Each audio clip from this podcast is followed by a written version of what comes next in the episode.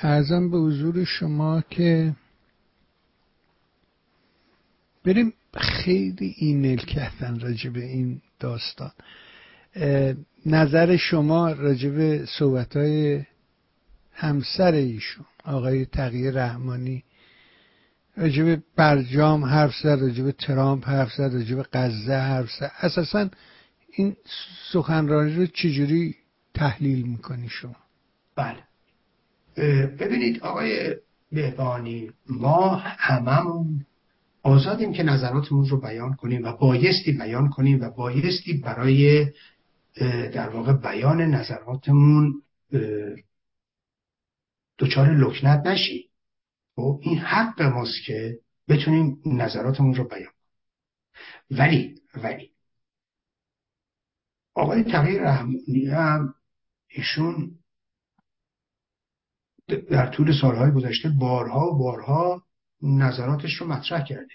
نگاه اصلاح طلبانه ای داره همراه هست با اصلاح طلبا. نگاه مثبتی داره به میر حسین موسوی و زهرا رهنورد و تیم او.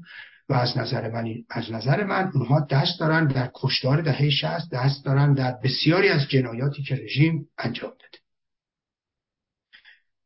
ببینید این بحثی نیست که آقای تغییر رحمانی نظرات خاص خودش اما ایشون اجازه نباید به خودش بده که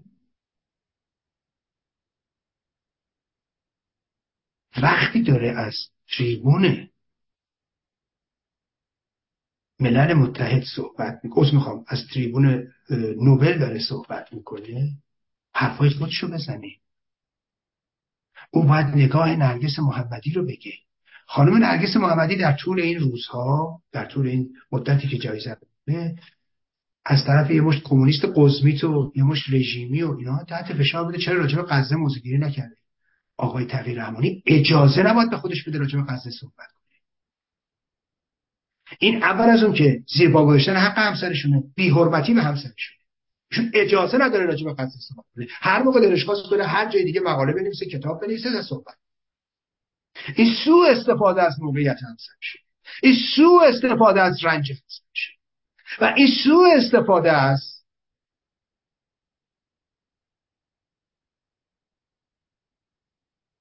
اون ارزش گذاری که در نوبل به خاطر همسر ایشون و اون کسایی که جایزه داده. ایشون مگه همسرشون در طول این روزها راجع به ترامپ صحبت کرد؟ مگه همسر ایشون راجع به برجام صحبت کرد؟ چه ربطی داره این موضوعات؟ این موضوعات چه ربطی داره به جایزه خانم نرگس محمدی؟ خانم نرگس محمدی به خاطر غزه جایزه گرفته به خاطر ترامپ جایزه گرفته به خاطر موافقت یا مخالفت با برجام جایزه گرفته. ایشون به خاطر اینکه صدای جنبش زن زندگی آزادی بوده جایزه گرفته. به چه حقی این مسائل رو مطرح می‌کنید؟ این یعنی بابا ما نباید اخلاق زیر پا بزنیم ببینید آقای بهبانی من نه اینکه اینجا بگم من در سال 2000 در ترکیه بودم. یه نفری از همین افرادی که امروز جیرخاران فرقه رجوی است نصرالله مرندی. این یه مردک بی وجودی بود از ایران اومده بود. و اون موقع التماس دعا داشت که من به این کمک و از هیچ کمکی به این دلیل نکرد. که اموش زنده یاد اموش که فوت کرد بهش زنگ زد گفت برادر برای برادر نمی‌کنه من که عموتم هوای این دوستتو داشته باش. من وقتی اونجا بودم یه, تعداد... جوانایی بودن در ارتباط با مجاهدین. من چون اونجا بودم و شناختی که از من داشتن از من خواستم مجاهدین که با اینا صحبت کنم منم با اونا صحبت کردم. سوالاتشون رو جواب می‌دادم وقتی ما جدا شدیم این نصرالله مرندی فرق بین آدم ها اینجا پیدا میشه.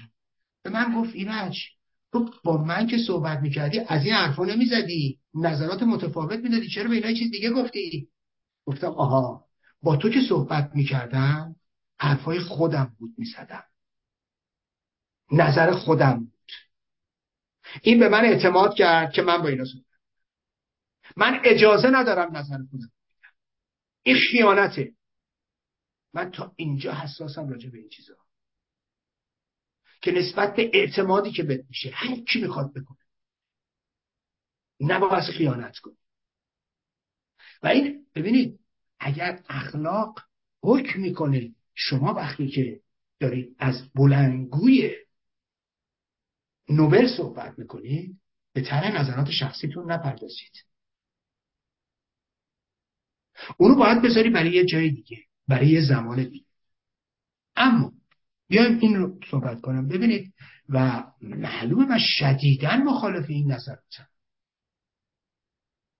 و به همین دلیل شما ملاحظه می‌کنید لابی رژیم داره حمایت می‌کنید نگار مرتضوی حمایت کرد.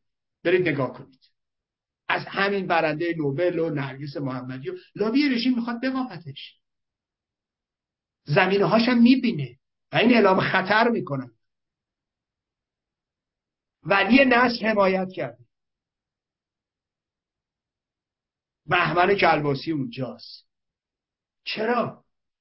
اعلام خطر اینا. لابی رژیم دهن باز کرده. یادتونه وقتی خانم شیرین عبادی جایزه بردن. لابی رژیم چه می‌کرد؟ نایاک چه می‌کرد؟ خود ظریف چه می‌کرد؟ چجوری از این جایزه سعی کردن سو استفاده کنن؟ دیدید ابتدا خانم شیرین عبادی چه اشتباهات بزرگی رو به خاطر نداشتن تجربه مرتکب شد. بعد موازش رو تصحیح کرد. خب چرا می‌خوای راه رفته رو دوباره بری؟ چرا می‌خوای اشتباهاتی که یه بار شده رو دوباره تکرار کنی؟ چرا می‌خوای جایزه نوبل رو تبدیل کنی به نمی‌دونم وسیله برای پیشبرد سیاست های رژیم یا سیاست بخشی از رژیم؟ اما آزموده رو آزمودن خطاست. نتایج یه بار دیدیم. نباید جنبه های مثبت جایزه نوبل هم سرش رو گل کنی. یا در خدمت سیاست رژیم بگیری اینا اشتباهه. حالا یه مسئله دیگه خدمتتون بگم. ببینید جناب بهبهانی متاسفانه آقای رحمانی میاد راجب برجام و ترامپ و غزه صحبت می‌کنه. اما راجب دادگاه نوری هیچی نمیگه. راجب اون موفقیت بزرگی که ما کسب کردیم هیچ.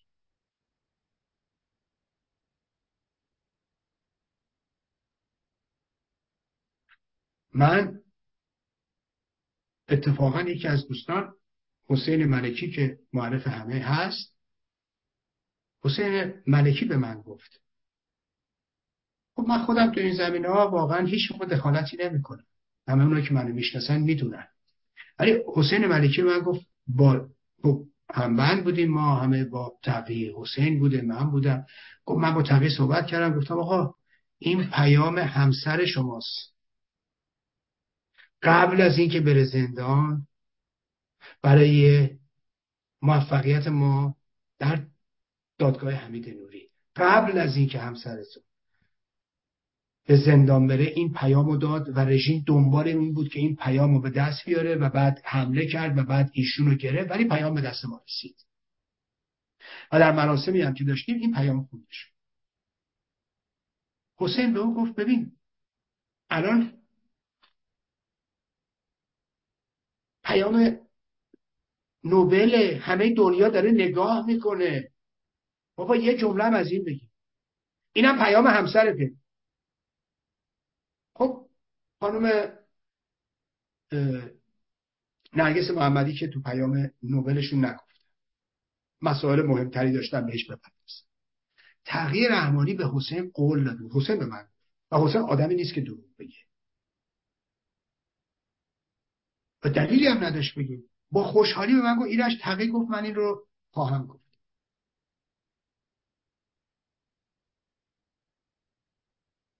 متاسفانه وقتی دوربینای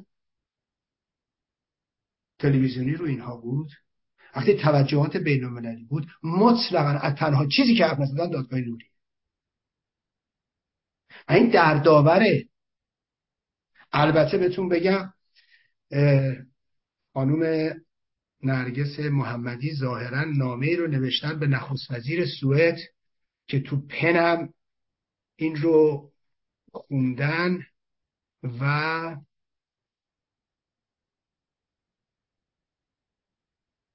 من یه پیداش کنم.